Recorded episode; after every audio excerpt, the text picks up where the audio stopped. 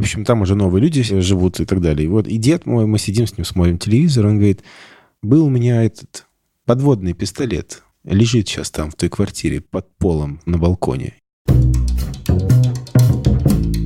Мальчишки и девчонки, привет, привет, привет. У нас сегодня 39-й выпуск Хобы. Это наш чудесный подкаст, где мы собираемся группой товарищей и друзей и обсуждаем всякие интересные нам темки. И надеемся, что кто-нибудь еще послушает, найдет это интересным. Вот так-то. Сегодня у нас э, в виртуальной студии трое. Я Коля. Я Ваня. Я Далер. Ты так сейчас сказал такой, а я, а я томат, и нужна какая-то рифма. Так, а я долер. А я долер. А я томат. Ну, хотя реклама, помните, да, классная была, конечно. Да. Вместе мы хоба.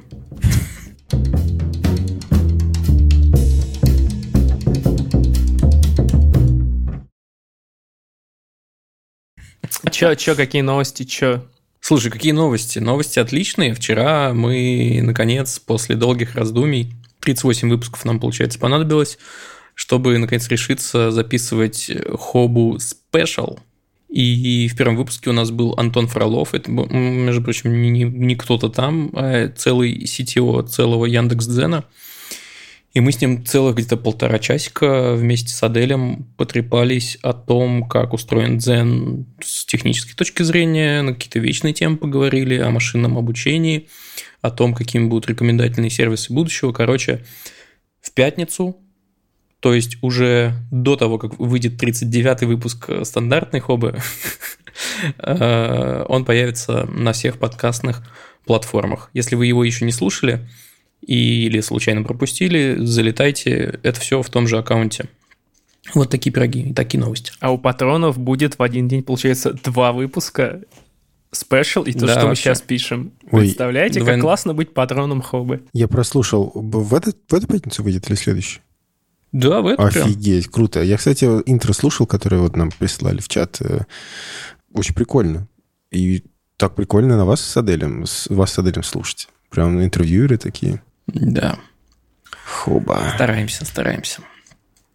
А у меня радостная новость. У меня выздоровел котик после месячного хождения в воротнике колпаке. А что с ним было? Я пропустил этот момент. Э, у него, в общем, болезнь, с, у него стафилокок хронический, какая-то там э, фекалис, что-то там. В общем, когда он лежит жопу, лежит потом свои конечности, если там есть рана, то это все mm. переносится как инфекция.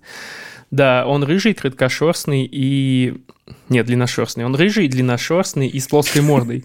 Вот, это три, три фактора, которые сейчас... убивают иммунитет э, котов. То есть, типа, качество факторов, это означает, что у этого кота херовый иммунитет. Когда три вместе, Прости, это, это бинго. Почему? Нам так сказал ветеринар, потому, потому что, что это искусственно выведенные его... коты. Нет, просто они искусственно выведенные, а, вот эти вот три понял. породы.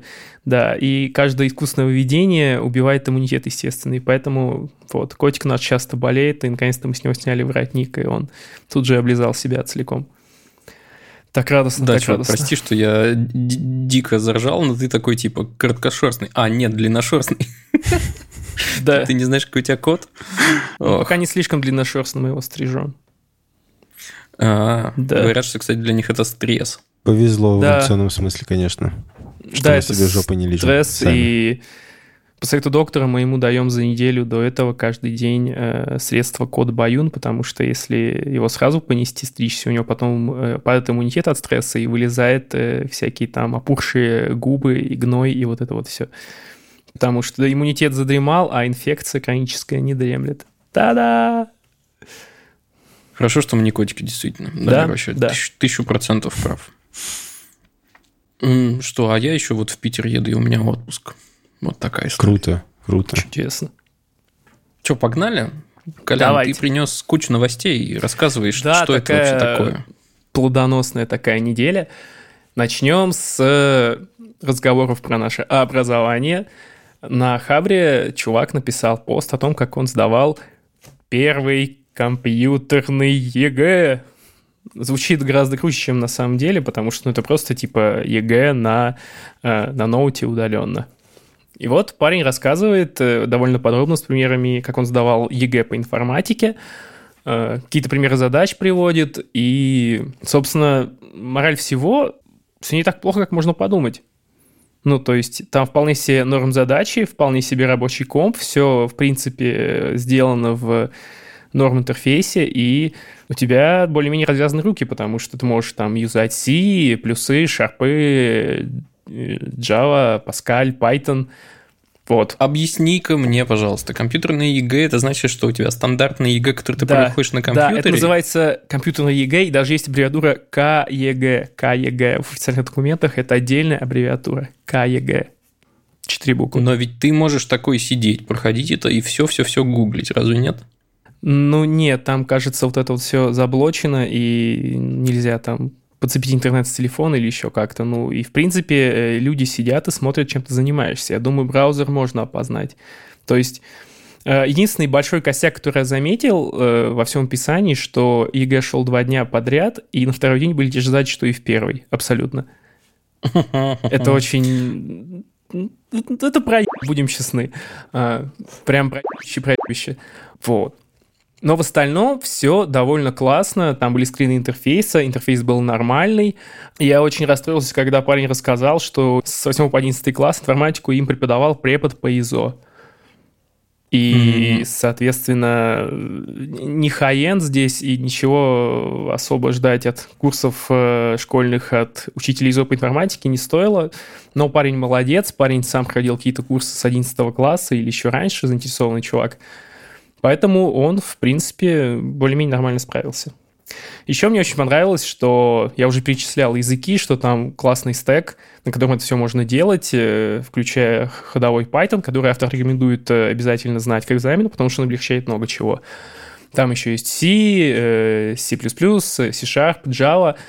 И я вспоминаю, как я учился в школе. У меня, конечно, был гуманитарный класс, типа лингвистический, и нас, возможно, не особо прессовали с информатикой, но я закончил обучение информатики на Visual Basic.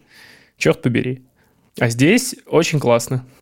Но при этом Visual Basic э, прикольный язык, э, знаешь, как в купе с Excel. Visual Basic for Application был такой. Очень удобная а, штука. Слыхал, был слыхал, такой. Да. Excel, баз данных, это язык программирования берешь, там решаешь всякие задачки. Можно было даже в хозяйстве использовать. Мне еще понравилась э, задача, которую сейчас я, наверное, зачту прямо с сайта, потому что она довольно короткая, но она мне заврала мозг, я даже не смог осознать, кажется, условия до конца. Организация купила для своих сотрудников все места в нескольких подряд идущих рядах на концертной площадке. Известно, какие места уже распределены между сотрудниками – Найдите ряд с наибольшим номером, в котором есть два соседних места, таких, что слева и справа от них в том же ряду места уже распределены, заняты. Гарантируется, что есть хотя бы один ряд, удовлетворяющий условию. В ответе запишите два целых числа, номер ряда и наименьший номер места из найденных в этом ряду подходящих пар. Пау! Да, просто пау. Но тут вопрос ровно в одном. Нужно просто взять и понять, что имеется в виду. Формулировка достаточно да, сложная. это такой моток, который вот надо разматывать минут 10-15 сидеть и понять, что от тебя вообще надо. Ну, не знаю, на пальцах сидишь такой, значит, э, вот здесь два места, здесь два места, здесь места с что мне, что мне нравится, что э, задачка прикладная. То есть тебе не просто дают вводные данные, там есть какие-то числа, есть какие-то массивы, а у тебя прямо так вот из жизни там. У Маши два яблока, а у Пети три, ну, грубо говоря. Это здорово. Да, прикольно, прикольно. Экзамен парень сдал на 90 из 100. Не знаю, слушает он нас или нет, но если что, э, юзер Еваге, Вейдж, э, я тебя поздравляю, ты молодец. Я бы не смог даже близко подобраться, это все, конечно, одище. Выйдет в выпуск, я напишу ему в Хабре, скажу, чувак, спасибо за статью. О, классно, давай напишу ему, да, тебя. спасибо, очень интересная а, тема. Да, да, напишу. Да, и вот интерфейсик тут довольно неплохой и парень тренировался активно. И единственное, что меня расстроило, это что препод по ИЗО э, учит детей информатики в старших классах. И ну, это... слушай, мы же не знаем, мы же не знаем, что это за препод по ИЗО. Вдруг он на самом деле в душе лютый программист. Ну, может быть, но это довольно частая ситуация. Здесь можно э, сильно загрустить и углубиться в проблемы сельских школ и нехватки учителей, непрестижности, а, непрестижности профессии. Ну, как сельский? У него городок, по-моему, до 100 тысяч человек, он писал, живет. Ну, то есть поселок. Нет, это, это городок, да, это не город. поселок. Поселок городского типа это уже там типа 5000 людей, кажется. А город, Вау. уж тем более. Блин, я прожил в поселке городского типа довольно много времени, и они- там везде было, ну, 1040-50 Так, я тебе сейчас вот подмосковных. за- Я зашел в этот... э, Видимо, не успевали переименовывать, э, население росло быстрее, статусы застревали. минимальное число жителей должно быть 3000 человек. Э, Ну, это в РСФСР. Ой, у меня какие-то старые данные, ладно. Ну, я А, думаю, ну да, он живет в городе, да, 100к населения, город-город. А я просто что-то привык, что вот э, я жил, сейчас живу в э, населенном пункте, который э, был поселок, потом он стал частью городского округа Балашиха, стал даже частью самой Балашихи, он, он был поселок, а там ну, человек 60 тысяч жило. Только потом он стал частью города, микрорайоном. Блин, чуваки, я не знаю, мне как-то вот внутренне приятнее называть ну, когда до конца непонятно, как, как называется вот тип поселения, мне приятно называть это городок. Типа небольшой городок. Когда большой, понятно, что это уже город, а когда небольшой, типа там деревенька, условно. Да. Хорошо в английском Вот. есть сити, а есть таун. Таун Есть звучит еще клево. Village еще есть. Ну да, не, к тому, что вроде бы город и то, и то, но таун это, Ну, это ближе, наверное, к нашему поселку городского типа. ну типа того. Да. А, В общем, что, мне нравится, что организовано все неплохо, что техника тормозит у чувака только на каких-то там адовых скриптах, и интерфейс красивый, и давайте Слушай, мы пожелаем вот... этой подожди, системе мы- развиваться, мы- развиваться. Мы как будто бы уже завершили эту тему, но я все-таки хочу вернуться, прости. Давай. Я не понимаю насчет э, того, что ты говоришь, э, комп у него не тормозил. Комп выдается или комп его? Нет, выдается, выдается. А, вот в чем прикол, и вот почему Да. все можно отслеживать. Я наконец понял. Да, да, нет. Иначе, это иначе какой-то очень много вок-араундов и прочих лайфхаков, если это на твоей машине. Не, я так понял, ты приходишь, и там наблюдатель сидит и смотрит, что ты не делал, чего не стоит делать. Там. Возможно, даже интернет-подключение. Ну, я на гугле, есть ли интернет? Э, Про это не написано. Интересный вопрос. Но мне кажется, отключить интернет э, это логично весьма на такой машине. Ну окей, ну ладно, теперь все стало на свои места.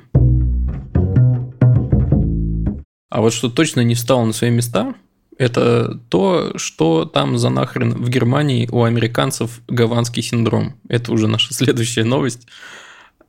Тоже Колян принес. Короче, Я, я прочитал и не понял примерно ни хрена. да, это, это вести что- холодной войны просто. И, и вот они перед тобой сейчас.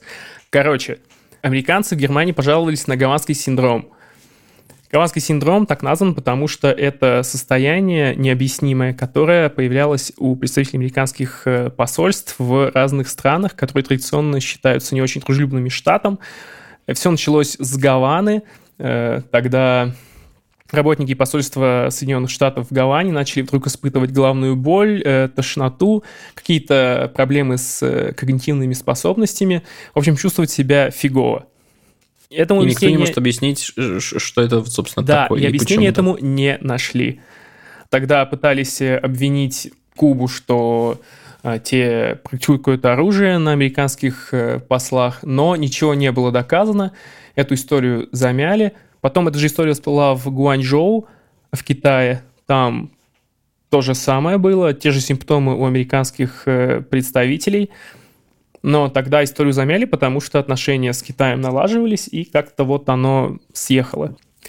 И сейчас эта история всплывает уже в Европе с американскими представителями, американскими послами.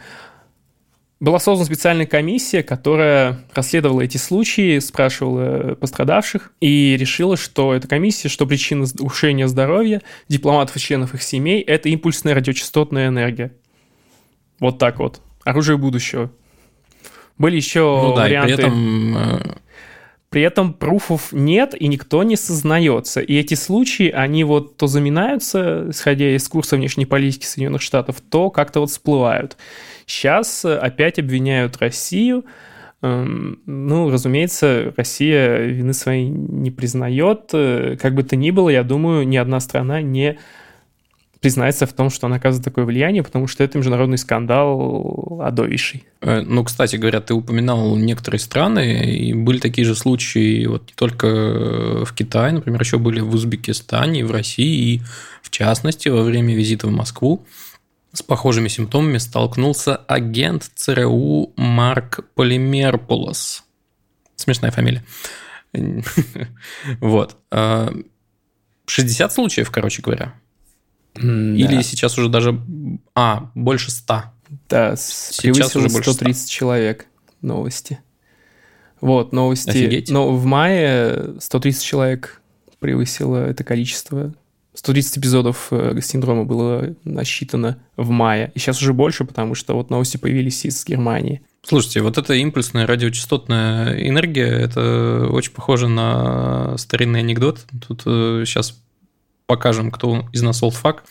Я в целом вообще использую слово анекдот, а не мем. Анекдот в смысле не, не какая-то придуманная история, а анекдот – история короткая, случившаяся с забавной развязкой. Вот что я имею в виду. Так вот, э, какая-то бабуля утверждала, что ее соседи облучают э, микроволновками. Есть такая байка, а потом кто-то все-таки зашел к соседям, смотрит, а у них э, а соседи были сверху, и у них в пол направлена куча микроволновок, и кого-то действительно облучали. Офигеть. Пол направлена куча микроволновок? Да. А они были Вау. включены?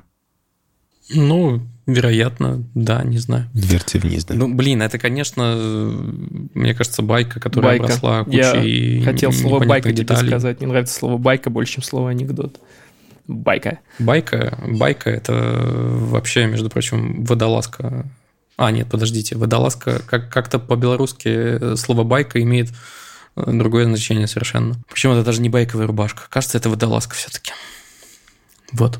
А я вспоминаю историю о том, как э, в каком-то советском городе в одной из квартир люди умирали несколько поколений от э, радиоактивного отравления. Прям э. несколько поколений умерло в одной комнате, а потом казалось, что когда замешивали цемент для плит, туда попала капсула с цезием, короче, немножечко цезия попала, и люди умирали в этой квартире. Реальная история. Просто... Поколение за поколением, да. Просто чума. Интересно, ну, представляете, наверное, ну, вот, вот так вот появляется мифология, наверное когда люди умирают друг за другом, и никто не понимает причину, и вот появляются какие-то легенды, мифы, что там, порчи и так далее. А ты представь, что вот э, сколько лет э, мифам, мифологии, в принципе, но при этом-то полураспад был всегда. Может быть, э, эти явления легли в основу множества вещей, которые мы сейчас считаем мифами, но мы никогда не узнаем, насколько это мифы, потому что эти события просли уже травой. Возможно, множество мифов имеет в своих корнях вполне привычные для нас явления, но мы никогда этого не узнаем, потому что это уже где-то закрепилось как миф, и никто это не раскапывает. И это невозможно раскапать. Блин, на самом деле очень интересно вот за всем этим наблюдать, какими-то политическими трениями и всем таким, а, потому что вот сейчас э, возможно, даже при нашей жизни мы этого не узнаем, а вот лет через 50 откроются какие-то архивы, и вот только тогда Э, как сейчас происходит э, там с какими-то документами, с которых снимается гриф секретно, вот тогда-то мы узнаем, что это были за гаванские синдромы, микроволновки и, и прочие, прочие странные вещи. И кто на самом деле был виноват. И был ли вообще, кстати. Может, кстати, какие-нибудь природные явления, кто его знает. Про микроволновки я вспоминаю сразу канал на Ютубе Криосан, и вот этих вот диких чуваков э, из, они из Украины, по-моему, которые любят э, ставить опыты всякие приклад, научно-прикладные на себе и ставить друг другу волосы дымом, пропускающие друг через друга там какие-то гигавольты энергии, э, творят дикий трэш, замечательная такая научно-познавательная штука. Канал Криосан на Ютубе, посмотрите. Они недавно вернулись, mm-hmm. по-моему, из Чернобыля, где тайком где-то там жили в каком-то из домов в Припяти. И даже запустили почти колесо обозрения в Чернобыле. Прекрасный выпуск. Посмотрите Криосан. Ох, чуваки, посмотрите посмотрите, но главное ничего не повторяйте, потому что, ну, откровенно говоря, там с техникой безопасности вообще большие проблемки. Да. Эм, зрелище прекрасное, не повторяйте. Здоровья, ребята. Заклинаю вас, да. Так, что, год дальше? Покатили дальше. Я, что там, что там? Да, я вот притащил такую новостюху. А, ученые выявили связь между внешностью и доходом. А, ну, вам я как бы не, не буду интригу держать, э, вы и так уже читали, потому что я ссылку оставил. Короче говоря, высоким мужчинам платят больше, и э, женщинам с более низким индексом массы тела тоже платят больше. Значит, ученые из университета Айовы с помощью искусственного интеллекта и 3D-сканера э, проанализировали, влияет ли вот физическая форма, там, размер тела, рост и все такое на заработок. И опубликовали в журнале Plus One. Э, выборка, кстати, была довольно большая. Они отсканили аж 2383 человека э, в совершенно разном возрасте, от 18 до 65 и примерно поровну было мужчин и женщин, по 1122 мужчины и 1261 женщина. Вот. Короче говоря, надбавка за красоту, так называемая, она, оказывается, реально существует. Э, увеличение роста мужчины на 1 сантиметр коррелирует с увеличением дохода примерно на штуку баксов в год. Прикиньте. Вот если я метр восемьдесят, я сколько должен зарабатывать? Это хороший, хороший вопрос. Километр зарплаты, исходя доход... из высоты. Новое приложение, да. Э, средний годовой доход в выборке был 70 тысяч долларов в год. Mm. Вот, соответственно, чем выше, тем были зажиточнее мужчины. Вот, а если индекс массы тела женщины на единицу как бы меньше, то это дает дополнительный годовой доход в 994 бакса. Ну, тоже примерно штука. Фантастика вообще. Э, на самом деле, знаете, что меня во всей этой истории удивило? Прикольно, что есть э, такая вещь современная э, под названием слепой найм.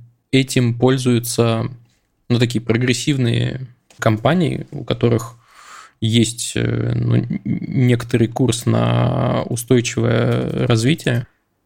Короче говоря, что такое слепой найм и что эти прогрессивные компании предлагают? Они убирают в все указания на пол, национальность э, и так далее. Ну, короче, ты знаешь о человеке только то, что он умеет делать. И увидеть соискателя такая компания может только уже после того, как она принимает решение, принять человека на работу или нет. А то есть, кто это, мальчик, девочка, национальность, э, не знают. Вот если бы вы нанимали человека, вам было бы комфортно так делать или нет? Это они прям сразу нанимают или зовут на собеседование? Потому что я бы не смог э, нанять человека, не поговорив с ним. Ну, применить слепой найм для отсева, с кем общаться, с кем нет, наверное, да. А вот прям, чтобы взять, не уверен. Ну, то есть, может, он мне просто как человек, мы, нам с ним не по пути будет.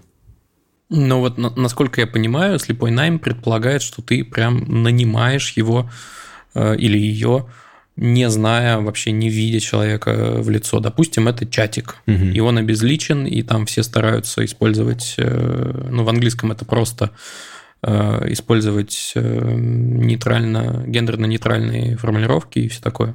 Угу. Кстати, очень интересно, слушай, прям интересно, надо нашим ребятам сказать, чтобы покопали в эту сторону. Э, вообще кто такое использует, и есть ли такое в России, я бы прям на кейс посмотрел. Я бы тоже, честно говоря, не смог. Ты же не только формальные признаки рассматриваешь, ну, хардскиллы, э, но и просто жизненный опыт человека, какой он в общении. Вдруг он окажется, не знаю, агрессивным челом каким-нибудь, э, не особо там договороспособным, командным. Понимаешь, да?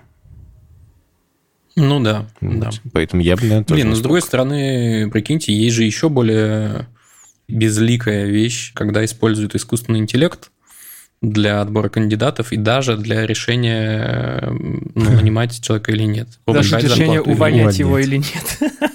Увольнять его или нет. Слушай, это правда. Ну, то есть, такое некоторые уже применяют. Да, слушайте да, позапрошлый выпуск, в котором мы как раз это обсуждаем. Вообще, я сейчас подумал, что было бы достаточно какого-то аудиособеседования, но потом ну, ведь все равно какой-то образ сложится из этого всего, так э, зачем мне обманывать себя, если я все равно могу посмотреть? В общем, я долго сейчас э, оценивал вот, это вот, э, вот этот баланс между тем, насколько должен быть все анонимно, и насколько мне нужно знать, что о человеке, и понял, что нет, я не смогу без какого-то общения глаза в глаза все равно на финальной стадии. Но первичный ну, отсек, да, почему кажется, нет? Первичный, да, может быть, но и, наверное, это справедливо. Но мне кажется, это какой-то самообман. Э, это вот уже кто-то выкрутил из всех возможных там 10 делений на крутилке до 11 уже, да, в стремлении быть супер толерантным и, и все такое. Мне кажется, реальный мир немножечко ну, сложнее. Если это делают сознательно какие-то компании, было бы, да, здорово посмотреть, во-первых, какие компании, какие критерии. Ну, то есть как они этот процесс строят. Наверняка они же там принимают решения на основе каких-то аргументов. Вот э, как они считают то, что вот слепой найм, он поможет им, например. Помогает, точнее, устойчиво развиваться. Было бы интересно услышать Не. историю тех, кого вот так вот наняли, а потом бац, уволили, например. В общем, подписываемся на телеграм-каналы РБК Трендов. Ждем статью. Нативная интеграция. Ребзи, Ребзи, а давайте я сделаю еще одну нативную интеграцию. Просто мы вчера э, посмотрели на наш канал, э, в котором 10 тысяч с лишним читателей, и подумали, а что если открыть чатик для тех, кто нас читает, и открыли. Так что я, наверное, в описании к этому выпуску оставлю адрес этого чата. Если вдруг что, там тоже уже набралось, по-моему, около 50 человек – заходите, там уютно, комфортно, никто никого не посылает ни на какие буквы, только вообще дзен и кайф и обсуждение э, классных новостей. А типа игрульки вот там есть? Это была отсылка. Это, дорога, Заходи, это дороговат. Помни. Это была отсылка к тому, что в чате слушателей Хоба раньше очень часто играли в игры. Сейчас уже реже. Слушай, ну это было какое-то поветрие. Я думаю, что нет-нет, да и э, будет снова, потому что я вот думал, что это прекратилось, а потом в какой-то момент я захожу в чат, а там прям кто-то рубится в какой-то там вот этот баскетбол непонятный, в который я никого не могу никак обыграть. Что за фигня вообще? Вот. Короче, да, и в чат хобы тоже заходите. И раз уж мы начали вообще этот разговор, Э, как я люблю говорить, несмотря на то, что льва с нами нет, э, а лев – это в нашем случае синоним слов таких, как лайки, оценки, отзывы, звездочки, комментарии и все такое. Вы знаете, что делать. Э, заходите и ставьте нам 5 звезд. Спасибо. Заходите. Поставили бы вы лайк 12-метровой скульптуре в виде куска глины, которая недавно появилась в Москве?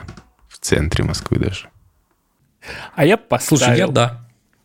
Да, вообще, без вопросов. Она, она очень классно смотрится. Ну, как не очень классно, но интересно. Я даже не ожидал, что такой объект может появиться в столице. А, немножко интро для тех, кто не в курсе. В центре Москвы, э, в районе э, Красного Октября, я думаю, э, ну вот как называется этот остров, вот этот вот весь, в районе памятника Петру Первому, в общем, там появилась скульптура 12-метровая в виде куска глины. Но некоторые видят там не глину, а говно. Ну, и... слушай, некоторые видят, но это же очевидно э, глина, потому что там это, это же какой-то мега-реализм, это даже не абстракция. Э, там видны отпечатки пальцев. Да, это, это глина, да. Тем более э, каловые массы так не образуются обычно. Коля! Не, ну действительно, тут смотрите, тут Обратитесь довольно врачу, твердые, да, довольно твердые куски, массами. при этом жидкие, твердые, и они как-то, ну, в общем, это нереалистично. У меня богатый жизненный опыт, я такого не видел. Ни у одного живого существа. А, так вот, Ой, ну что классно, что эта штука реально здоровая, вот 12 метров, и она стоит прямо вот в центре до храма Христа Спасителя, вот там несколько минут пешочком идти. И это такая вот пощечина какой-то традиционной э, искусствоведческой повестки столицы, что я не могу не радоваться. Такое я видел раньше только за границами. Да, но история-то, собственно, в том, что люди примерно поровну разделились. Кто-то такой, о господи, что это, это похоже на какашку, а другие, ну, понимают, секут фишку И, во-первых, они погуглили и, очевидно, поняли, что это скульптура гастролирующая, что она уже там была во Флоренции, например, и что она дальше поедет куда-то еще, постоит в Москве и уедет. Э, у меня сразу вопрос, интересно, как такое транспортировать? Это отдельный интересный момент логистический. Но неважно. Короче, единственное, что мне кажется, что вот декорации для этой скульптуры немножечко не те. Мне кажется, что если бы это было... Если бы это стояло где-то на фоне каких-то рубленых, знаете, таких небоскребов-небоскребов, ну, типа где-то в Сити, например, Э, где-то в какой-то современной э, минималистичной архитектуре. Вот это было бы намного интереснее, чем вот то место, куда ее поставили. Еще тут Хотя проблема... проходимость, да. конечно, это, это большой вопрос. Я думаю, что вопрос еще в проходимости, чтобы как-то увидели. Еще проблема в том, что она стоит довольно близко к одному из мостов, и ее видно только с одной стороны. То с другой стороны ее заслоняет мост, и она так вот как будто бы щемится немножко. Вокруг нее не со всех сторон достаточно свободного пространства, как мне кажется. Я просто работаю как раз неподалеку и уже успел сам это увидеть. О, это и что, как, как оно живьем, расскажи. Клево? Клево, такой, вау, что это? Это что, разрешили сюда поставить? Нифига себе, где я? О, Москва. Ну, эмоций дофига, это не самое лучшее место, конечно, но эти мысли затмеваются тем фактом, что это бац и появилось. Здорово. Я Блин, спустился, да, да, походил вокруг немножко. Даже можно было потрогать, классно. Но стоит она... Надо, надо, надо съездить посмотреть. Вот что. Я всем советую. Выберитесь, motherfucker, в город и погулять, если вы в Москве. Или рядышком живете. Да, да отлично. По центру можно погулять. Стоять Вообще. она будет э, недолго. Ну, в смысле, несколько месяцев. Не навсегда она у нас там. Да. Ну и по Короче, факту что, это... Урс, Урс Фишер большой да. молодец. Урс Фишер молодец, да. А по факту это собственно... вот э, кусок глины, который разминает человек, э, скульптор перед тем, как начать работать. Этот кусок просто увеличили в 50 раз. Вот такая предыстория. Не поленитесь, сгоняйте, супер. посмотрите. Стоять этому недолго, как уже сказали ребята, да. Блин, мы сегодня такие скорые вообще. Вы посмотрите просто напоследок новость. Я верил, что меня не подведет интернет и выдаст мне что-нибудь э, жирненькое, чтобы завершить новостную часть. И интернет меня не подвел, потому что один техасец осудил ресторан на 5 миллионов долларов за то, что ему дали слишком много выпить. Э, в прекрасном штате Техас э, чувак пошел с другим чуваком в ресторан, э, надрался там э, в усмерть. Потом они вышли из ресторана и подрались. Причем подрались уже далековато от ресторана, просто вот э, шли куда-то и что-то не поделили.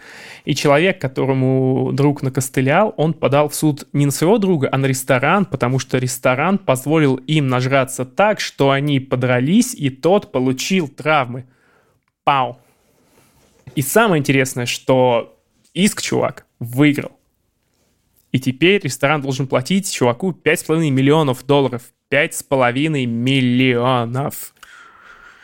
Эм, это, мне кажется, знаете, что это как эта рубрика «Их нравы», потому что ну, только с таким уровнем э, юридического да, права э, возможны такие кейсы. Да. Ну, то есть я прекрасно понимаю, что на самом деле добросовестные бартендеры должны следить за состоянием гостей. У меня в последнее время, в последние годы появилось очень много знакомых э, барменов, отличные ребята, и в основном они действительно очень трепетно к этому относятся. Ну, я могу говорить только за некоторые бары Москвы, но вот те, которые я знаю, Э, ребята смотрят, чтобы человек не слишком сильно выпил. Если что, они предложат водички там с лимоном, предложат поесть, скажут, чувак, простите, хватит, давай мы вызовем тебе такси. Такие случаи тоже были. Но можно ли подавать иск? Ну, блин, для меня это ситуация очень просто разрешается. Чувак, прости, ты сам себе баклан Ну, ну, Ну, да. типа, взрослый дяденька же. То, что это делают в барах, это просто какой-то добавочный сервис. Это не обязательно соглашение между тобой и баром. Важно там, не знаю, ты отдал деньги, и тебе налили. Вот это вот э, то, что является сделкой, как-то регулируется с точки зрения э, юриспруденции. Но, возможно, какие-то уве- увечья, полученные тобой э, в баре там по, по вине Не, как бы, кого-нибудь. Если тебе дали там условно разбитый бокал, и ты об него порезался, это одно, Да. но ты, ты просто напился, вышел на улицу, подрался и Подрался на отсудил. улице, даже не около бара, черти где. И самое интересное, что еще э, хозяйка этого бара не пришла на заседание суда, потому что она думала, что это Абсурд полная дичь. Ну, как мы сейчас, да. И ай-яй-яй. Поэтому, Проиграла. может быть, э, да, проиграла, но у нее есть возможность оспорить. Мне кажется, что она успешно это сделает, потому что действительно это, ну, странно. Непонятно на У нее есть каком 30 основании. дней. 30 дней. Да, я надеюсь, что она воспользуется своей возможностью, потому что в США ведь прецедентное право. И это, это вообще отдельный прикол. Я, я думаю, что все э, бары страны должны объединиться в профсоюз и не дать ход этому делу. Да. Профсоюз баров э, Соединенных Штатов просто приходит к Роуз, вот так и берет с грудки, говорит, сейчас ты пойдешь в суд. Потому что ты еще раз продолбаешь заседание, у нас будет прецедент, и мы тебя закопаем. Мне нравится, как в этих, э, ну, в иностранных судах называют дела. Знаете, там Россия против такого-то, например. Вот, ну, представляю себе, бары США против Дэниела Роуза будет дело. Хм. Блин, прикольно. Да. А, Роуз это мужик. Я подумал, что Роуз это хозяйка бара. Э, Дурацкий получилось. Ну, да. В России такое не прокатит, поэтому Так, нет, за собой. подожди, давай мы выведем сейчас тебя на чистую воду. Получается, что в, на заседание не явился, собственно, Нет, нет, сам нет, Нет, чувак, чувак. я не- не- перепутал. не Мне явилась- показалось, не явил- не, Нет, явилась хозяйка, но я подумал, что И- Роуз, э, имя Роуз, которое здесь упоминается в статье, принадлежит хозяйке типа Роза. А Роуз это как Да, раз Пинчуга тот фамилия. Пинчуги, да. Я немножко перепутал имена фамилии. Все по-прежнему так же абсурдно, как и начиналось. В России такое не прокатит, так что все-таки не стоит расслабляться. Уж совсем Блин, в сильно. России совершенно точно не прокатит. Да. Вот такой трешачок вам напоследок. Давайте Ну, это еще не последок, закрутим. потому что мы сейчас э, перейдем к нашей специальной рубрике «Вопрос слушателей», которую откроет Далер. Ответы на вопрос слушателей. У нас э, в описании подкаста форма есть, куда можно слать нам вопросы. Мы на них э, время от времени в выпусках отвечаем. Сегодня вот э, мы сейчас скроллим замечательную нашу табличку и выбираем вопрос. Давайте ответим на вопрос Владимира. Предложение. Запустить категорию патронов. Преимущество категории заключается в наставничестве от участников подкаста, вот профессию или какое-то хобби, обучение навыку, уроки от хоббивариусов. А, это было предложение. Спасибо, у нас такой, такие идеи есть на самом деле. Мы думаем о том, что вот, э, не знаю, самый максимальный тир наш, который равняется 100 евро, дополнить возможностью, э, вот в каком формате, пока не поняли, но, допустим, 2 три 40-минутных созвона с кем-то из участников, чтобы поговорить о каких-то профессиональных или житейских вопросах, если наши знания, опыт могут вам в них помочь. Но когда мы это сделаем, наверняка это точно произойдет в ближайший год, я так думаю. Вот, да. Нам просто за этот год нужно будет решить массу вопросов, начиная с этических, типа, а можем ли мы, а готовы ли мы, и вообще это какие-то товарно-денежные отношения, и мы выступаем там в роли менторов, типа, а вообще с херали. Но, с другой стороны, если человек хочет, то почему нет? Ну, короче, вопросов очень много, ответов очень мало. А ведь у Владимира есть вопрос, Да. на самом деле, помимо предложения. Какой неожиданный навык или факт вы узнали о своих родителях? Вот это поворот. Ну, первое, что мне сейчас в голову пришло, э, я с удивлением для себя однажды узнал, что э, мама моя еще до моего рождения э, жила на Камчатке, в Петропавловске-Камчатском. И там, когда... А я узнал об этом, когда было какое-то землетрясение довольно большое, и она такая, ну, типа, землетрясение. И у нас завязался какой-то такой диалог, и она как-то в проброс... Ну, я был там условно мелкий, мне было лет 12-14, она как-то в проброс такая говорит, ну да, когда мы на Камчатке жили, как бы землетрясение было нормально, все шаталось, там люстры что-то шатается, мы типа кофе пьем, все нормально. Я такой, что ты была на Камчатке? Какого черта я об этом не знал все свои 14 лет? Вот, э, оказывается, так было. Прикольно, вообще удивительно. Я бы с радостью пожил, конечно, там, но там дорого и делать нечего, наверное. С другой стороны, сейчас все на удаленке. А вы, пацаны? Понял, что надо почаще своей мамой говорить, потому что про нее неожиданных фактов я особо не знаю. Ну, для, нет, для, для меня вообще в целом в последнее время неожиданная просто э, ее жизнь, потому что, оказывается, я про ее жизнь мало знаю. Вот про папу больше. Но я как-то... Мне в, де, в детстве просто э, перед сном нам папа с сестрой рассказывал историю своей службы. Он служил на э, корабле «Тамань», Черноморский флот. Они ходили, в общем, на этом корабле, собирали э, упавшие советские спутники. Вот они ходили прям два раза кругосветку. Это как конец 80-х, когда еще три года служба длилась. И там, конечно, безумная история. И поэтому после, ну, в детстве как бы папа нам задал планку, так что э, неожиданные навыки или факты уже не такими уж неожиданными казались. Да, спутник мало что может перебить. Черт, мне даже ничего добавить. Хороший, кстати, я пропущу. Очень хороший вопрос. Спасибо, Владимир. Э, действительно, насколько хорошо вообще мы знаем своих родителей. И стоит об этом задуматься. Может быть, стоит как-то уделить им больше внимания. Неожиданный факт про моего деда. Дед, конечно, вообще меня просто удивляет в последнее время. С ним сидим, и он такой... А он... Мы жили в Ташкенте. У нас там была квартира, в которой э, они жили долгое время. Потом в эту квартиру заселились мы уже, там мама, папа и я. Они переехали в другую с бабулей. И, ну, когда мы все уехали из Ташкента, эту квартиру продали. И, в общем, там уже новые люди сидят, э, живут и так далее. И вот и дед мой, мы сидим с ним, смотрим телевизор, он говорит, был у меня этот подводный пистолет лежит сейчас там, в той квартире, под полом, на балконе. Я такой, что? Оказывается, когда-то у него был подводный пистолет. И он перекладывал там пол, делал ремонт. И такой, что бы не замуровать его под пол, этот пистолет? И сейчас где-то живет семья, и у них где-то на балконе под полом лежит подводный пистолет. Вау. Типа гарпун. Вот, неожиданно. Блин. Не знаю, законно ли, что я вам это рассказываю. Вообще законно так прятать Хотя раньше, наверное, срок, это... Срок, срок давности вышел точно. Слава богу, ну ладно. Тем более не мое, скажем так. И вообще ты это придумал, и да. дедушку ты придумал. И мы все на самом деле просто чуваки из матрицы. Вот. Ничего не было. на всякий случай.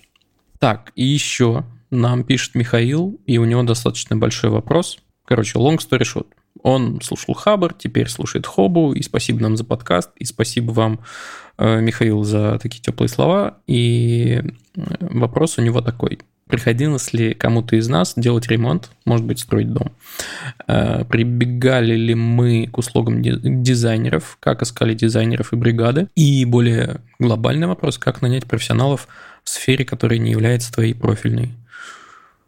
Ух, ну, короче, ситуация, на самом деле, у меня примерно такая же, как у вас, потому что, ну, типа, у вас есть, насколько я понимаю, некоторые амбиции э, в плане того, что часть вот этой работы по проектированию выполнить самостоятельно. И, честно говоря, я это сделал, и не могу сказать, что это было сильно прям сложно. Но тут надо сказать, конечно, что есть ну, некоторая предрасположенность. Э, началось это, наверное, где-то со школы. Я ходил с большим удовольствием на черчение.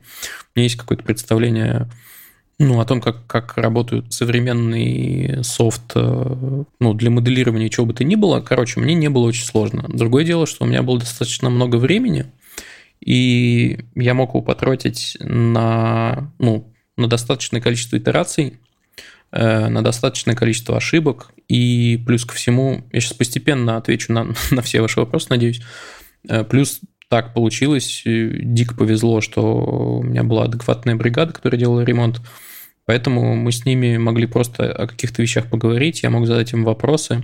Они заранее просили у меня какие-то вещи. У меня было время на то, чтобы, ну, типа, подумать, освоить э, штуки, которые я не умею делать, например, в какой-то момент – мне пацаны говорят, типа, а теперь нам нужна схема электрической разводки. Я такой, а как это делать? И что? Но они мне говорят, на самом деле для нас вопрос очень простой. Мы поможем тебе рассчитать там сечение, проводы и все такое. Ты только очень точно нанеси на всю схему расположение розеток и скажи, что от этих розеток будет питаться. И на самом деле, вот я сделал что-то около 60 розеток. Э, кстати, спустя несколько лет стало, стало понятно, что даже этого не очень много. И надо было больше закладывать. Вот. И они такие, ну вот здесь будет чайник, он достаточно мощный. Естественно, они отдельные э, трассы проложили для духовки, плиты и всего такого. Короче, суть в том, что мне кажется, это довольно подъемно. Если касаться дизайна, тут большой вопрос. Есть тоже бесплатный софт, довольно неплохой. Называется Sweet Home 3D. Э, в нем есть достаточно большая база всяких объектов, которые ну, в целом могут дать понять, как э, помещение будет выглядеть. Я бы советовал вообще все это начинать с достаточно большого опросника к самому себе и к членам семьи. Так делают хорошие дизайнеры, которые парятся не только о том, как все это будет выглядеть, но и как этим будут пользоваться. Вот они задают вопрос, сколько членов семьи у вас, э, там, дети, старички, кто что любит, кто во сколько встает, э, кому что важно, есть ли домашние животные и все такое прочее. Короче, на самом деле нужно просто учесть множество жизненных каких-то факторов. Допустим, ну, я достаточно высокий, и мы решили, что вот нам стандартная высота столешницы на кухне не нужна, потому что нам неудобно сгибаться, и мы сделали ее чуть повыше, типа сантиметров, по-моему, на 10. И прям жизнь заиграла, на самом деле, новыми красками. То есть всю, всю свою жизнь, пока я жил там у родителей, я вот сгибался. Там нужно мне порезать какой-нибудь огурчик в салат. Я сильно сгибался, теперь я не сгибаюсь. Э, вот это можно предусмотреть. Если брать какие-то вещи, связанные с ростом, есть, оказывается, стандартная высота на которую устанавливается дверной глазок. А она мне неудобна. И был какой-то очень странный диалог с чуваком, который замерял, собственно, параметры дверного проема и такой, типа, где вам поставить глазок? И мы такие, ну вот на такой-то высоте. Он говорит, это же очень высоко будет неудобно. Но я же знаю, типа, я же вот померил, я же вот сейчас посмотрел, как я буду примерно смотреть в этот чертов глазок. Короче, вот на самом деле, мне кажется, под дизайном стоит понимать именно вот это, чтобы было удобно. И во вторую очередь визуально красиво. Короче, просто сделайте много макетов, и это вам поможет. Вот такой у меня как будто бы ответ. У тебя 60 розеток в квартире? Ну да. Офигеть. Слушай, но после того, как э, вот в этой же квартире, когда не было ремонта, там было, по-моему, 8 розеток. И это все было, естественно, на алюминиевых проводах, и ты в одну розетку втыкаешь удлинитель, и туда еще 5 розеток получается, и потребители, ну, бывают довольно мощные, не знаю, ты в одну розетку втыкаешь телек, там приставку, а зимой еще и обогреватель, прикинь, и все это греется адово. Ну, так что вот нет, нет, нет, нет. Лучше подрасчитать и сделать много. Просто сейчас очень много всяких гаджетов каких-то, которые надо заряжать. Вот у меня сейчас за ноутом есть 5 розеток, но вот у меня туда подключен 3D принтер, еще одна приблуда для отверждения моделей после 3D принтера э, Mac, второй ноут и колоночка мейла, какая она там? Маруся. Маруся, да, называется. А, Маруся, заткнись. Конечно. А... Заказывайте музыку, под которую будем танцевать. Э, это было нелепо. Вот. А, ну и, короче, вот, они все заняты. А рядом есть еще вещи. Я бы еще хотел мобилу зарядить отдельно. Отдельно вот у меня здесь есть ICOS, есть э, Powerbank, который, кстати, разрядился, его тоже надо зарядить. Короче, нормально, 60 это вполне, и даже маловато иногда. Вот, все, я сказал. Жила-была на свете королева, и была у нее маленькая дочка. Что происходит вообще? На руках носили. Случилось однажды, что дитя расшалилось, и что Маруся, Маруся, включи заткнись. кровосок. Не унималась. Это очень сильно раздосадовало. Маруся, заткнись. как- Вот. Кто-то распоясалось вообще. Что, ребята, теперь точно все. И, и полезно, полезное, что ты рассказал, и повеселил, и теперь настало время Долера финалить подкаст. А это считать патреонов-то, патронов. Патронов, да, мы... Значит, финальная часть э, подкаста, без которой не обходится ни один выпуск, э, который обычно занимается э, Адель. Он читает имена наших патронов на скорость. Пока вас не очень много, но нам очень приятно, что вы поддерживаете нас материально. Так вот, сегодня Аделя заменяет Долер, и для него это первый опыт. Давайте его поддержим. И я, Шума, дайте шума! я буквально не готовился абсолютно. Вот, вот Ну давай посмотрим. Давай, Обычно давай у, уже, Адели, давай. э, у Адели получается за 20 с небольшим секунд Посмотрим. э, выдать. э, я читаю по порядку в как у нас в, там списке патронов на Патреоне. Ну, типа, да. Ты начинаешь со слов «большое спасибо», и я включаю таймер. Давай. Обычно это так происходит. Большое спасибо. Кархарот Константин Ульянов, Родата Деля Пользович. Хочу передать маме привет. Нинджат Нинджази, Мажи Кожевников, Вернисяне, Север Мун, Бей, Антон Пивнев, Куджибики, Александр Кудинов, Буридович, 21, Марьяна Кожевников, Дарини Иванов, Александр Ян, Антонин Любенкова, Дима Гири, Анкл Зоки, Владислав Фрижов, Бородовский, Алексей, Богдан, Боровский, Богдан, Михаил Шлягер, Фердас, Муродов, Влад Сазонов, Надя Мальцева, Алексей Савин, Паша Простернак. Нифига себе, для первого раза очень круто. 19 секунд. Простите все, чьи фамилии я переврал, особенно Боровский Богдан. Прошу прощения. Боровский, да. Ну, Тут Дарин тоже стоит. Так, блин, это, это, я, это прикольное, прикольное занятие. Я буду иногда просить у Аделя. и- Зачем? я, Аэробика. я Аделю уже, да, пр- предлагал, что давайте попробуем паротироваться. Это даже интересно, и у нас будет какое-то внутреннее со- соревнование, а слушателям нашим развлечение. Спасибо, что нас слушаете, что оставляете комментарии, оставляйте их больше, ставьте 5 звездочек выпускам, ну или даже не 5, сколько, сколько не жалко. Сколько не жалко. Мы с радостью читаем все комменты, участвуем в чатиках и вообще за любой движ. Да, слушайте спешл. Всем Пока, хорошей пока. недели. Special. Покеда. Покеда.